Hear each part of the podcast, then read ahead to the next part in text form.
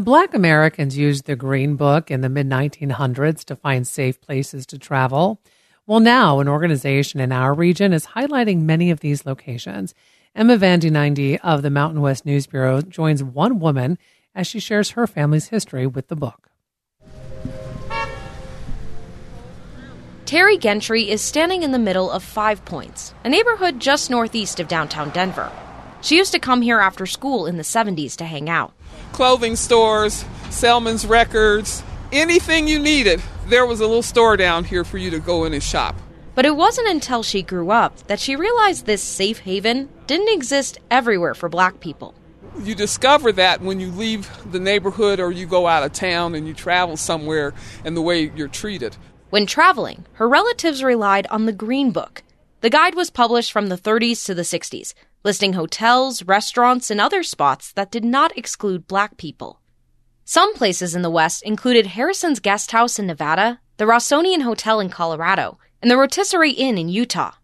Many of these locations lie along major highways connecting the Mountain West, like Route 66 and US 50, the book was essential to travelers in our region due to the long stretches between safe destinations. They always made sure they had a full tank of gas before they left Denver to make sure they could get to their destination and not have to stop.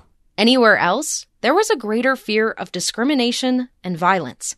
Even in Colorado, the hatred was strong.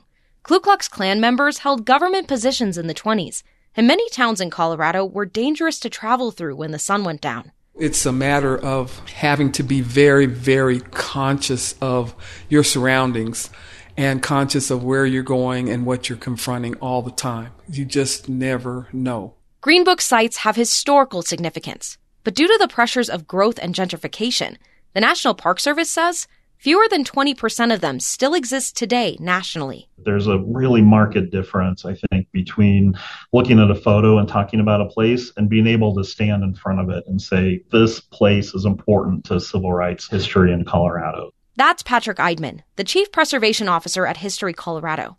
The National Park Service gave the organization nearly $75,000 to raise awareness of these places. There are just so few left that we, we want to help be part of the solution towards, you know, seeing them be preserved and understood and interpreted. The grant adds to work completed in 2021. History Colorado went through several black travel books for the state. Of the 280 sites listed, 161 remain.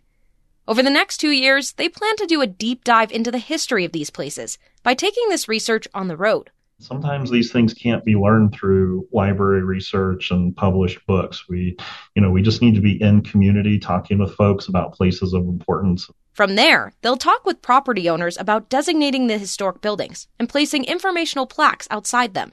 This would be huge for communities of color, since a small percentage of the National Register of Historic Places honor them.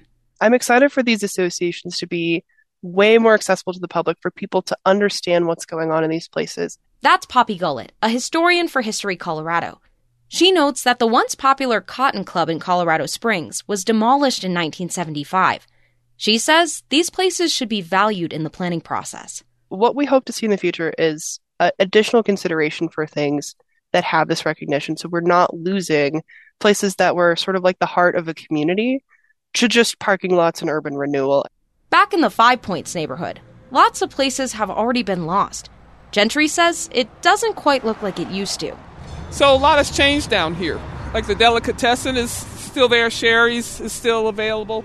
715 Club is closed, but there's a pizza to go pizza right there. But she believes the grant will help protect the places that remain and tell her community's story about travel. We were always figuring out a way out of no way, and we always wanted to make sure that our community and our, our neighbors were safe. Once History Colorado gets the funds, the project will start in late summer.